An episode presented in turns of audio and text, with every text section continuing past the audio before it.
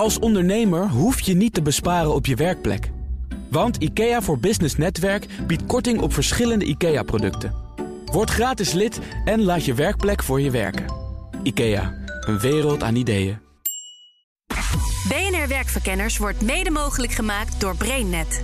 BrainNet voor zorgeloos en professioneel personeel inhuren. BNR Nieuwsradio. Werkverkenners. Rens de Jong. We zijn net vers aan het nieuwe jaar begonnen. En ik hoop dat het voor iedereen, zeker ook op werkgebied, een mooi jaar mag worden. Ja, wat kunnen we eigenlijk verwachten? Welke rol speelt corona bijvoorbeeld in 2022? Ik vraag het mijn gasten nu en zal ze daar aan het einde van dit jaar dan ook weer mee confronteren. Nou, de schrik zit er meteen in. Ja, daar krijg ik volgend jaar natuurlijk weer op mijn oren. Kijk, ik denk dat we uiteindelijk toch ook wel zullen moeten leren leven met het bestaan van het virus. En ik hoop dat er een middel wordt gevonden waardoor we daar veel minder last van hebben dan nu. Maar dat zal een impact blijven houden. En ook de anderen wagen zich niet aan een einddatum voor corona. Niemand weet hoe het zich ontwikkelt. Het staat zeker nog in het teken van corona. Kortom, we kunnen wel concluderen: corona speelt in 2022 nog een grote rol. En dan met name dat medewerkers zich in 21 een bepaalde manier van werken hebben toegeëigend. Ik gebruik dat woord heel bewust. En daar zullen ze waarschijnlijk in 22 mee doorgaan. En misschien verschuift carnaval gewoon wel naar de zomer. Ik ben zelf carnavalsvierder. Oh ja, En ik, ik, moet, ik moet er ook nog even aan wennen hoor. Dat dat dan niet meer rillend in de kou eh, door de Maastrichtse straten lopen wordt. Maar in een zomerpekske. Ja, het nieuwe kabinet zal in 2022 ook wel met het rapport van de commissie Borslap aan de slag gaan. Maar veel daarvan zal best nog wel even duren. Een paar veranderingen zullen wel dit jaar worden doorgevoerd, voorspelde mijn gast net even voor de jaarwisseling. Die veranderingen denk ik dan met name ook... die zitten toch in de discussies over eh arbeidsongeschiktheidsverzekeringen voor zelfstandigen... eh, pensioenopbouw voor zelfstandigen.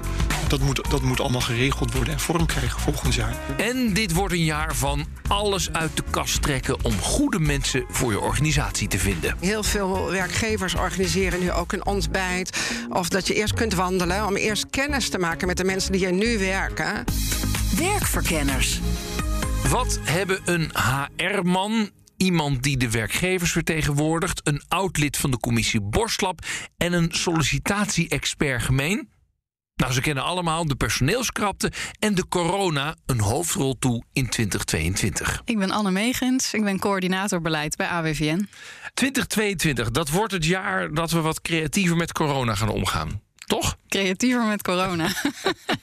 dat eh, corona iets meer normaal wordt misschien. Ja, dat. Ja. En dat we er dus. Nou ja, ik zag een aardig artikel in de krant van waarom vieren we carnaval niet in de zomer en dat Ja. soort dingen. Ja, ik, dat zijn wel heel interessante, prikkelende gedachten. En als ik, ik, ik las dat artikel ook en ik dacht, wat zou dat voor de werkvloer kunnen betekenen? Nou ja, bijvoorbeeld grote evenementen die je als bedrijf organiseert. Gaan we dat nou nog op precies dezelfde manier doen als we altijd hebben gedaan? Wordt het niet vanzelfsprekender om dan een zelftest te doen van tevoren? Om dat te vragen van je medewerkers? Wordt het niet vanzelfsprekend om dat inderdaad in de zomer te doen als je lekker buiten kan staan?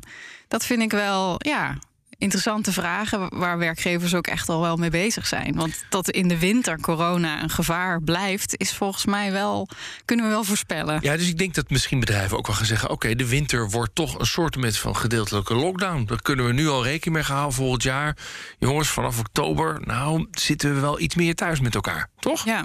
Nou ja, als, je- ja, ja, je zou wel, eh, als, je de, als je dat voor wil zijn, hè, dat je helemaal dicht moet en allerlei ellende op je hals haalt in de winterperiode, zou je er wel over na kunnen denken. Maar ja, dat kunnen werkgevers natuurlijk niet alleen. Dat is ook iets wat we als samenleving moeten willen. Raymond Puts die zei in 2021 van ik hoop dat we een voortvarender testbeleid krijgen.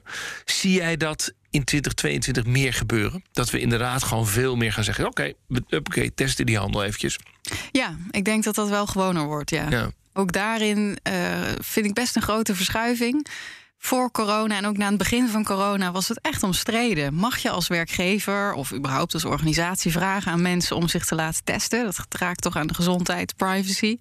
En nu is het gewoner, ook omdat collega's er zelf om vragen. Mhm. Alsjeblieft, laten we dat nou doen. Want dan kan in elk geval zo'n een evenement of een vergadering of iets dergelijks wel doorgaan. Eh, maar dan lopen we niet al te grote risico's. Ja. En dat eerste, hè, dat dingen niet doorgaan, dat, dat, moet, ja, dat vinden mensen ook. Dat Begint daar wel pijnlijk te worden ja, nu. Aan het Ja. eind van het Latijn zijn we allemaal een beetje. Maar dan is het dus wel zo, want wij hebben daar eh, volgens mij samen ook nog wel uitzendingen over gemaakt. Dus ja, mag dat wel? En et cetera. Gaan we daar dan nu met z'n allen aan voorbij? Nou, dit is natuurlijk weer dat schimmige juridische gebied. Kijk, vaccineren hebben we het eerder over gehad. Dat blijft nog steeds, denk ik, heel erg moeilijk. Mhm. Testen, ja, je mag vragen om een test. Je mag als medewerker ook weigeren. Ja. ja. Dus ja, Maar dan gaat het dus iets meer om een soort sociale druk van je collega's. Jongens, we doen het allemaal, dus Ja. doe het ook even mee. ja. Ja, en het helpt natuurlijk dat dat nu in de horeca... en als je als klant bij een evenement bent ook al moet. Dus het begint wel ja, eh, gemeengoed te worden. E- Even over dat vaccineren. Alles wordt normaler. Ik kan me ook voorstellen dat in 2022 werkgevers iets meer. Ik zou willen zeggen druk gaan uitoefenen, maar je kunt ook zeggen meer informatie gaan geven, iets besturender zijn. Jongens, haal die boosterprik of haal sowieso die vaccinatie. Denk jij dat werkgevers dat durven te gaan doen? Of zeg je nee, dat is nog echt heel moeilijk? Die oproep zeker wel. Mhm. Gebeurt ook echt wel. Eh, Ja, zie je dat? Ja, ja, ja, ja, zeker. Ja, zeker op die, in die bedrijven, op plekken waar de vaccinatiegraad verondersteld wat lager is. Waar bijvoorbeeld mensen met een migratieachtergrond eh, werken. Ja, daar doen werkgevers wel hun best om nou, in elk geval de, de, de mogelijkheden te creëren om, om die prik te gaan halen. Eh, daar schrikken ze niet zo voor terug. Eh, een ander verhaal is om echt te, ja, te, te dwingen of eh, ehm, ja, de, de toegang tot het pand te ontzeggen als je niet je vaccinatiebewijs kan laten zien. Dat, Dat- blijft nog steeds heel lastig. Mhm. En ik merk ook wel steeds meer dat werkgevers ook het moeilijk vinden om die discussie binnen te halen op de werkvloer. Het is al zo'n gepolariseerd thema.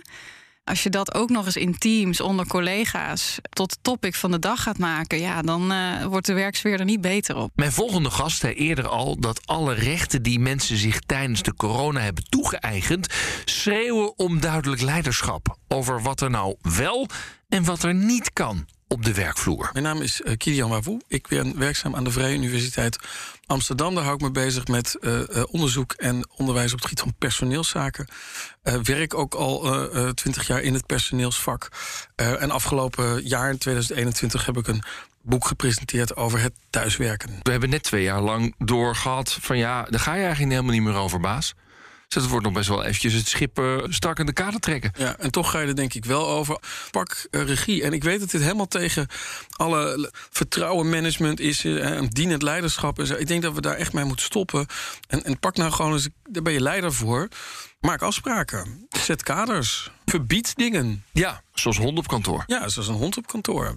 Ik zie, je moet je voorstellen dat je allergisch bent, er zit een hond op kantoor. Ja, ik zie je lachen. Ja, ik ben het helemaal met je Je, je wil niet weten wat ik gezien heb afgelopen. Oh, het is echt, echt verschrikkelijk. Uh, uh, honden, mensen die in trainingspakken naar kantoor gingen.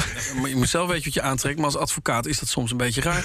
Ja. Mensen, iedereen denkt gewoon van, ik, ik ben nu gewend te werken zoals ik wil. Ja. Ja, nou, nee. Nee, nee. Maar, maar ik zit wel, ik moet er gewoon over nadenken. Dat je ja, de afgelopen twee jaar hebben we zo'n gewoonte opgebouwd. En zeggen, oh, het voel... Kijk, wat grappig is namelijk, door het zo los te laten, zijn we het allemaal wel ook wel een beetje prettiger gaan vinden. Is ook zo. Ja. Dus ja, mensen gaan gewoon af en toe in niet een pak naar het werk toe. Ja, ja. whatever, weet je wel. Ja.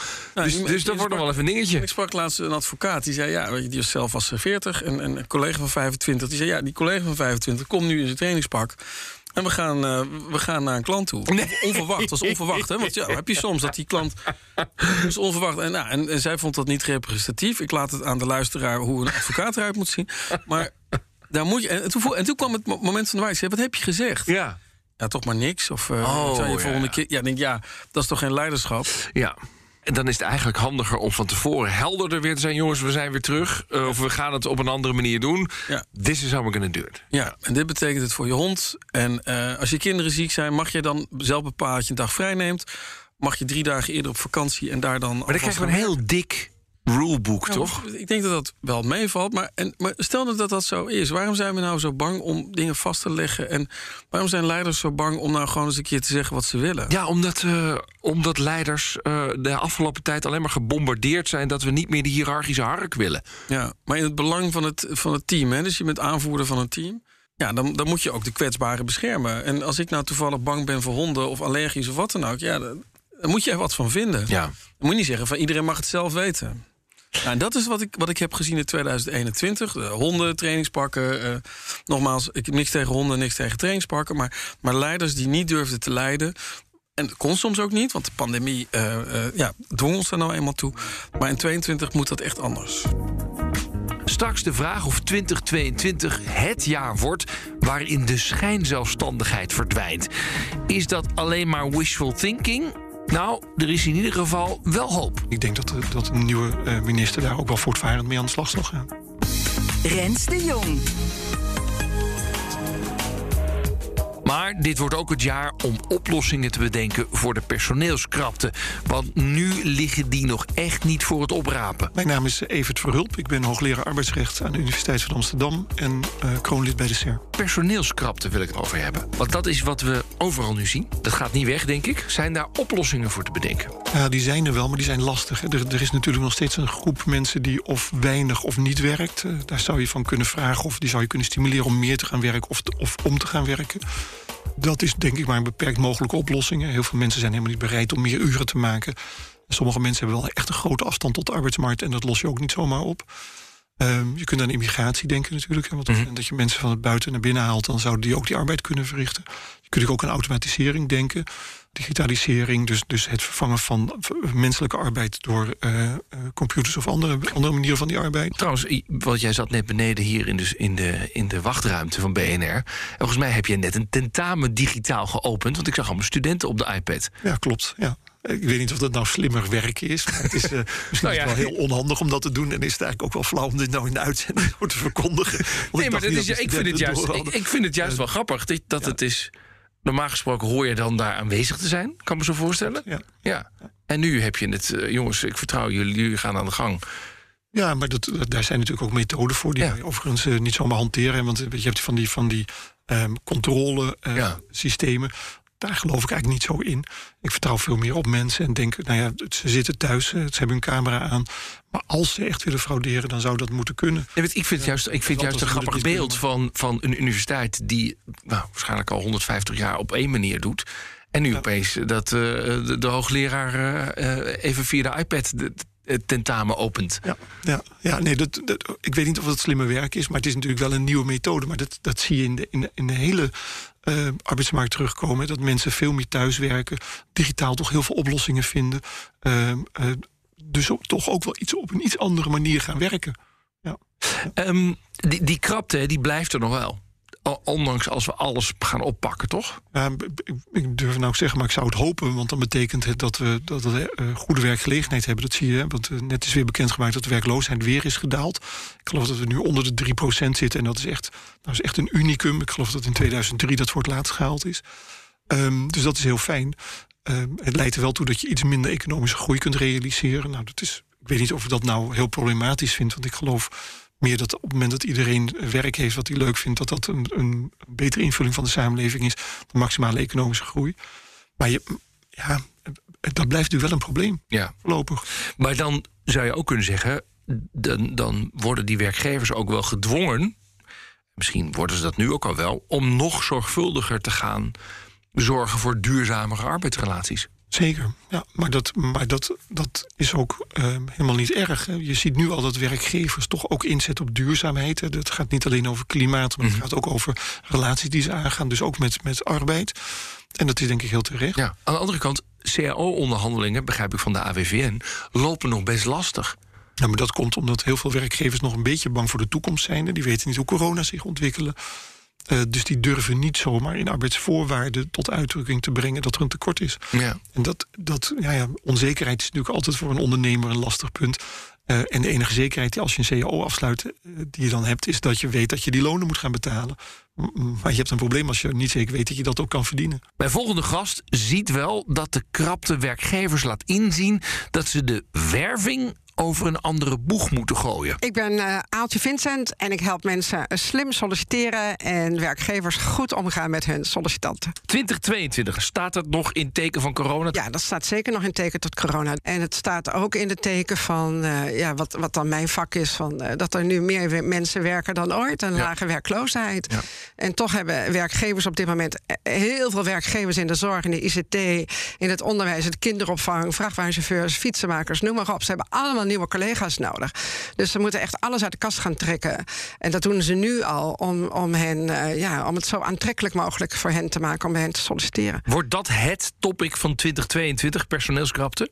Personeelskrapte. En voor mij is het dan, maak het je sollicitant zo makkelijk mogelijk. Mhm. Ja. Ja. Ga niet zeggen, jij moet bij ons eerst door de mangel eh, voordat je bij ons mag komen werken. Nee, laagdrempelig. Dus dat betekent dat je functie-eisen, dat je dus van, van de acht eisen, dat je echt vraagt van nou, welke zijn nou essentieel. Eh, dat je ook zelf mensen gaat eh, opleiden. Dus dat, zal, eh, dat maakt je dan ook makkelijk om binnen te stromen. Dat je mensen zegt van nou ja, als je bij ons wilt solliciteren. In de zorg heb ik al werkgevers als klant die zeggen, nou stuur maar een appje en we bellen je. En die realiseren zich ook van ja, solliciteren is gewoon hartstikke ingewikkeld. Niet iedereen vindt dat leuk. Dus stuur maar een appje en dan bellen we je. Bijvoorbeeld de HEMA is al gestopt met cv's te vragen aan mensen voor het winkel, voor horeca en voor vrachtwagenchauffeurs.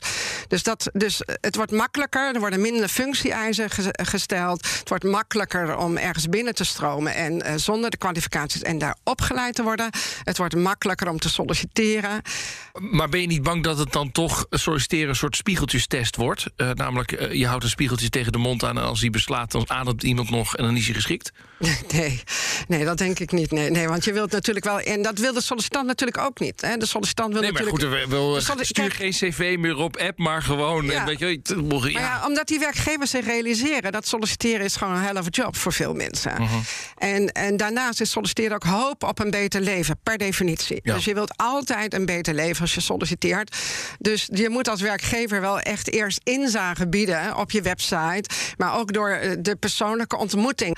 Dus zij realiseren zich, wij moeten mensen helpen in het besluit. Ja, ik ga solliciteren door heel veel inzage te geven hoe het is om daar te werken. Ja, dus eigenlijk 2022 wordt het jaar waarin we het werven echt anders gaan doen. in, in de ervaring die ik heb met mijn opdrachtgevers, die het werven echt eh, eh, op zijn kop zetten. Dus eerst heel veel informatie geven.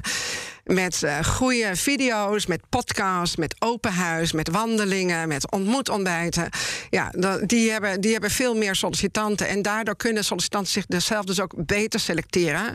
Die kunnen beter zeggen: Oh, nou, dit, dit past echt bij mij. En hier wordt mijn leven echt beter van. Hè. Ze realiseren echt: what's in it for me? En dan gaan ze solliciteren. Dus je hebt ook betere sollicitanten dan ooit als je het op die manier doet. HR-onderzoeker Kilian Wawoe zoekt de oplossing in het efficiënter inzetten van het huidige arbeidspotentieel. Om het onderwerp eh, eh, thuiswerken en personeelstekort aan elkaar te verbinden. We, we moeten dus het huidige pe- personeelsbestand moeten we beter gaan benutten. En zorgen dat mensen gewoon ook meer gaan werken. En ja, daar, daar moeten we het over hebben. De- Een van de olifanten in de Kamer is dat we gewoon heel veel deeltijdwerk hebben in Nederland. We hebben een tekort aan leraren, maar je kunt ook zeggen... leraren werken te weinig. Ik weet dat ik misschien daar opgewacht word bij de fietsenstalling als ik dit zeg. Maar ja, als iedereen parttime, als veel mensen parttime werken... is de oplossing ook minder parttime werk. Nou, en hoe zou je dat dan kunnen vormgeven... door bijvoorbeeld mensen meer te laten thuiswerken... of meer eh, eh, nou, andere... eh, bijvoorbeeld in het onderwijs. Ik heb, mijn kinderen zitten alle twee op, op school nog... Ja, is het nou echt nodig dat er op, voor iedere klas, bij ieder uur, een docent staat? Ja. Als er nu eentje ziek is, dan hebben ze een uur niks. Terwijl we tijdens de pandemie hebben geleerd dat je prima, eh, eh, ook wel eens... Hè, ik zeg niet dat, dat onderwijs online heeft ook heel veel nadelen... maar er is gewoon meer mogelijk. Dat klinkt heel raar, Rens, maar ik, ik sta op dit moment college te geven. Omdat er gewoon een filmpje is opgenomen. Dat wordt nu afgespeeld. Oh ja, Dat kan. ja. En dat gaat niet alles vervangen. Maar ik ben nu van twee lessen in de week naar, naar één gegaan. En ja, dat, dat kan. Ja. Dus eigenlijk zeg jij, wees dus ook flexibel in dat je niet alleen maar eh, met mensen met 40 uur in de week met alle diploma's en dat soort dingen. Ja, exact. Dus er, er, zijn, er zit een, een deel eh, eh, van de oplossing. Dus zorgen dat mensen die nu werken. Waarom vinden we dat zo moeilijk om het werk aan te passen aan de omgeving waarin we zitten? Ja, omdat dat we eh, gewoontedieren zijn. Ik, ik moet sowieso zeggen, ik, ik zie nu, ik heb een zoon op de middelbare school. Eh, ik zat 30 jaar geleden op de middelbare school. Het is echt een kopie. Er is echt niets, maar ook echt niets veranderd. Terwijl de wereld omheen gi- gigantisch is veranderd. Dus de vakken die ze hebben, de manier waarop les wordt gegeven. En eh, tijdens de pandemie hebben we iets nieuws geleerd. Dus we, we zijn geneigd om, om weer terug te gaan naar oud gedrag. Maar laten we even fundamenteel nadenken over hoe, hoe zou dat nou efficiënter kunnen. En nogmaals, ik, heb, ik zeg, het laatste wat ik zeg is... onderwijs moet online worden, want het heeft heel veel nadelen. Maar je kunt bepaalde dingen anders doen. Ja, maar, en is dat in andere vakken ook zo? Want dit is Ja. natuurlijk heel. Ja? Ja, en je kunt ook mensen, eh, eh, als ze zeggen... Ik, ik wil meer thuiswerken omdat ik eh, twee uur per dag verlies aan heen en weer rijden. Ja, dat, nou, als dat twee uur per dag scheelt, nou, dat is nogal wat. Ja. Dat, eh, dus we kunnen productiviteit ook verhogen. Maar wordt dat, wordt dat dan ook inderdaad eh, de inzet van 2022? Van jongens, we gaan slimmer nadenken Ja. over hoe we meer werk voor elkaar kunnen krijgen en meer mensen bij het arbeidsproces kunnen krijgen. Ja, ik denk het wel. En Ja. ik denk ook dat dat moet. Eh, en bovendien is dat een concurrentievoordeel. Dus iedere ondernemer moet dit eigenlijk ook willen. Alleen, het, kost wel wat tijd. En we hebben het ook al gehad over dat, over dat thuiswerken. Je moet het niet zomaar vrijlaten. Dat zijn dus best complexe projecten. Mhm. Ja. Maar aan de andere kant, een crisis is een kans... om er maar een cliché tegenaan te gooien. Dit is het moment om na te denken over hoe werk er in de toekomst uit moet gaan zien. Ja, en daar moeten wij dus als bazen gaan nadenken... oké, we gaan het gewoon anders aanpakken... en we gaan roeien met de riemen die we hebben. En dat betekent dus dat we eigenlijk alles, alles te- op tafel kunnen gooien... en ter discussie kunnen stellen. Ja, nou ja, bijvoorbeeld ehm, eh, kunnen we werk uitbesteden aan, aan, aan het buitenland. Hè? Je kunt ook dingen, eh, als we te weinig ICT'ers hebben, kan het dan toch niet wat meer eh, op afstand. Ehm, eh, eh, arbeidspotentieel van vrouwen. Nou, hoe kunnen we zorgen dat, dat die meer in het arbeidsproces zitten? Kunnen we mensen langer laten werken? Hè? Dus mensen die ouder worden, kunnen die. Dus laten we wat, wat meer out of the box denken. Want nu wil iedereen. Dezelfde mensen, die zitten in dezelfde vijver te vissen. Maar die, die vijver is gewoon te leeg. De wet gelijke behandeling op grond van leeftijd bij de arbeid. Sollicitatie- en wervingsexpert Aaltje Vincent had eigenlijk gehoopt dat die vorig jaar al zou zijn ingevoerd. Wat maakt dat deze wet er volgens haar echt moet komen? Het gaat erom dat eh, iedere werkgever aan moet geven aan de inspectie wat zij eraan doen om te voorkomen dat er niet wordt geselecteerd op personalia als achternaam, geboortedatum, et cetera. Dus dat, dat is de wet. Maar, maar die wet is er nog niet. Nee, hij ligt klaar voor het nieuwe kabinet. Hij is controversieel verklaard, dus hij ligt klaar voor het nieuwe kabinet om door hen eh, opgepakt te worden. En verwacht jij dat die eh, er doorheen komt, zeg maar? Ik verwacht het wel. Ja? Het is ook een hoop, maar ik verwacht het wel. Ja, want het is gewoon een uitvloeisel van de grondwet artikel 1 en dan in de praktijk. Ja, je ziet sowieso met wat jij ne- net zei. Ja, als werkgever kun je ook niet zo heel veel eisen meer stellen, toch? Eh, dus, dus, dus het is ook wel weer een beetje de wal doet het schip keren, heb ik het gevoel. Ja, ook dat. Maar ook als werkgever snijd je jezelf ook in de vingers. Als je op dat soort criteria mensen binnen laat. ko- Kijk, als je zegt van op je cv is je geboortedatum niet meer nodig. Bijvoorbeeld, hè, bij het ministerie van Sociale Zaken zeggen ze dat nu, bij elke vacature. Dan weet je ook dat je dus altijd iemands hele werkervaring zult lezen bij het besluit: gaan we hem uitnodigen of niet? Terwijl er ook werkgevers zijn die kijken naar de geboortedatum en lezen al niet meer verder. Dus het weglaten van de geboortedatum zal ervoor zorgen dat werkervaringen wel gelezen worden. LinkedIn is in november 2015 al gestopt met het vragen naar de geboortedatum en kunnen het dus ook niet meer melden. En die, die profielen worden gelezen. Dat is een wereld van verschil. Heb ik nog iets gemist voor 2022? Werkgevers maken het dus makkelijker om te solliciteren, maar ze gaan er ook veel meer naar de sollicitant toe. Dus op dit moment ken ik eigenlijk alleen maar werkgevers die zich ook vol inzetten op LinkedIn, dus op het sourcen. Dus die wachten niet meer tot sollicitanten zelf reageren, maar die duiken in LinkedIn of in cv-databases om mensen echt te vinden. Dus het, het echt op afstappen op de sollicitant, dat, dat zal echt, echt nog grotere vlucht nemen in 2022. Is het in dit jaar gedaan met de schijnzelfstandigheid? Ja, die vraag die zou ik nog even opwerpen. Kroonlid van de SER, Evert Verhulp, zet zijn geld er niet op in. Nee, dat denk ik niet meteen. Maar de vraag is natuurlijk ook altijd wat schijnzelfstandigheid precies Dat is is. een definitiekwestie. Dus kijk, ehm, mijn stelling is steeds geweest dat een, een belangrijk deel van de mensen die nu als zelfstandige opereert, arbeidsrechtelijk gezien niet zonder meer als zelfstandige kan worden aangemerkt. Mhm. Dan gaat het over mensen die eigenlijk het werk deden nu als zelfstandige, wat ze vroeger als werknemer deden. Hoe groot die groep is, weten we niet precies. Er zijn wel wat cijfers en schattingen over. Maar die groep zal wel ervaren dat het iets minder makkelijk wordt om als, werk, als zelfstandige te blijven werken. Ja, maar goed, dat was natuurlijk een van de dingen waar de commissie Boslap naar keek. Was van jongens, eh, laten we daar heldere definitie over maken. En dat je, als je echte zelfstandige bent, dan is daar een rijbaan voor jou. Maar anders hebben wij twee andere rijbanen voor. Klopt. Toch? Ja. Maar eigenlijk zeg je, ja, dat gaat dus niet in 2022 al helemaal opgelost zijn. Nou ja, dat is, dan, dan heb je wetgeving nodig en, en moeten heel voortvarend dingen gebeuren. Ik, ik denk dat de komende minister hier wel werk van zal maken. En dat in 2022 dus, dus je dat ook wel zal gaan merken. En dan heeft Verhulp ook nog een hoop in plaats van een verwachting. Wat ik wel hoop, is dat we ook in 2022 toch eens goed gaan kijken naar het arbeidsrecht. Dat is mijn vak. Mhm. Ehm, maar iedere keer weer als ik het ontslagrecht moet uitleggen, dat moet ik best veel doen. Dan heb ik eigenlijk steeds meer tijd nodig, omdat er steeds meer regeltjes worden gemaakt. Die uiteindelijk weer proberen te bestrijden wat op de arbeidsmarkt gebeurt. Om vervolgens te zien dat wat er dan op de arbeidsmarkt gebeurt, weer reageert op die regeltjes. Daarvoor worden dan weer regeltjes gemaakt. Daar reageert de arbeidsmarkt weer op. En voordat je het weet, krijg je een soort kerstboom aan regelingen waar iedereen helemaal dol van wordt. Terwijl de uitvoering uiteindelijk heel simpel is. En dat is dat je je gewoon fatsoenlijk moet gedragen. En wat ik bedoel, is eigenlijk heel, ik heb een heel simpel voorbeeld. We hebben een arbeidsovereenkomst ingericht, is een verplichtend contract. Nou, dan krijg je vervolgens een uitzendovereenkomst die een soort arbeidsovereenkomst is. Vervolgens ontdek je dat de samenleving toch, of althans de, de praktijk voor een deel vindt dat die uitzendovereenkomst te lastig is. Dat wordt dan een payroll-overeenkomst. En vervolgens reageert de wetgever daar weer op door de payroll-overeenkomst te definiëren, maar ook weer aan banden te leggen. Dat lukt ook wel een beetje. En we hebben dus nu een soort drietrapsraket in contracten. En vervolgens zie je dat nu contracting helemaal in is. Dus dat je eigenlijk je werk uitbesteedt aan anderen. En nou, dan is de wetgever nu weer aan het nadenken om contracting te gaan, gaan normeren. En ondertussen dijt dat wetboek maar uit en denkt de gemiddelde werkgever, tenminste als ik dat zou zijn, gaat dit over? Ik heb gewoon mensen in dienst en laat me aan de, aan de slag gaan. Ja. En we moeten toch wel eens kijken naar de vraag of we dat niet op een andere, slimmere manier kunnen inrichten. En dat vind ik ook wel een uitdagende vraag. En ook Anne Megens van werkgeversvereniging AWVN heeft een wens voor dit jaar. Of eigenlijk moeten werkgevers daar wat haar betreft mee aan de gang. Nou, een, een thema dat wel gesluimerd heeft, maar door corona echt wel overschaduwd is, is eh, diversiteit. Oh ja. Ehm, antidiscriminatie. We hebben natuurlijk Black Lives Matter gehad in Amerika, wat in Nederland ook wel is doorgedrongen. En en misschien is het ook een beetje mijn eigen uh, overtuiging.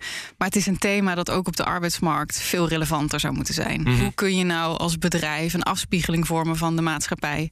En dan gaat het over seksen, gaat over culturele achtergrond, uh, generaties, dat soort thema's. Dat, is, dat hebben we wel een beetje veronachtzaamd de afgelopen jaren. Omdat Ja. er zoveel andere dingen uh, aan de orde waren.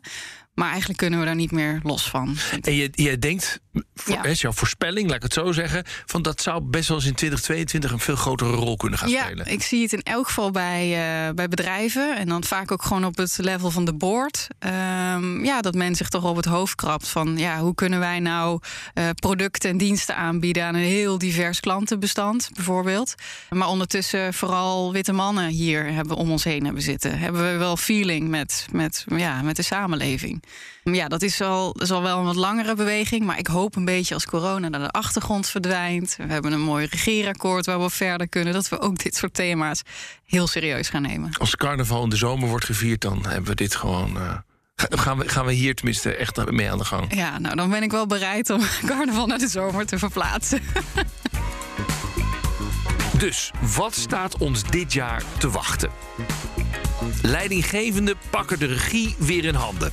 Bedoel, het is fijn dat corona ons heeft laten zien dat we met meer autonomie ook meer plezier in het werk hebben. Maar de vrijheden van de een moeten geen probleem vormen voor de ander. We kunnen er wel van uitgaan dat we in de winter weer met coronabeperkingen te maken krijgen. En daarom kunnen werkgevers maar beter meteen nadenken over wanneer ze hun evenementen en andere groepsactiviteiten gaan organiseren. Zelfs carnaval in de zomer is dit jaar bespreekbaar. Om het personeelstekort minder nijpend te maken, zullen we in 2022 verder werk moeten maken van wat al eerder is bedacht. Zoals meer werken, langer doorwerken, arbeidsmigratie en innovatie. Maar er zullen ook echt nieuwe oplossingen moeten worden bedacht. Werkgevers geven nu veel meer een kijkje in de keuken om sollicitanten te enthousiasmeren. Daar krijgen ze van mijn gasten ook nog een opdracht bij. Stop met vragen naar de geboortedatum en maak nu eindelijk echt werk van diversiteit op de werkvloer. Nou, dit was hem weer. De eerste werkverkenners voor dit jaar. Volgende week dan krijg je weer een verse op dinsdag om half vier. En in je podcast-app kun je hem op ieder moment terugluisteren. Vind je deze show nou hartstikke leuk? Geef ons dan een nieuwjaarscadeautje. Met een paar goede sterren als beoordeling zijn wij ook weer heel erg blij. Tot de volgende keer. Dag.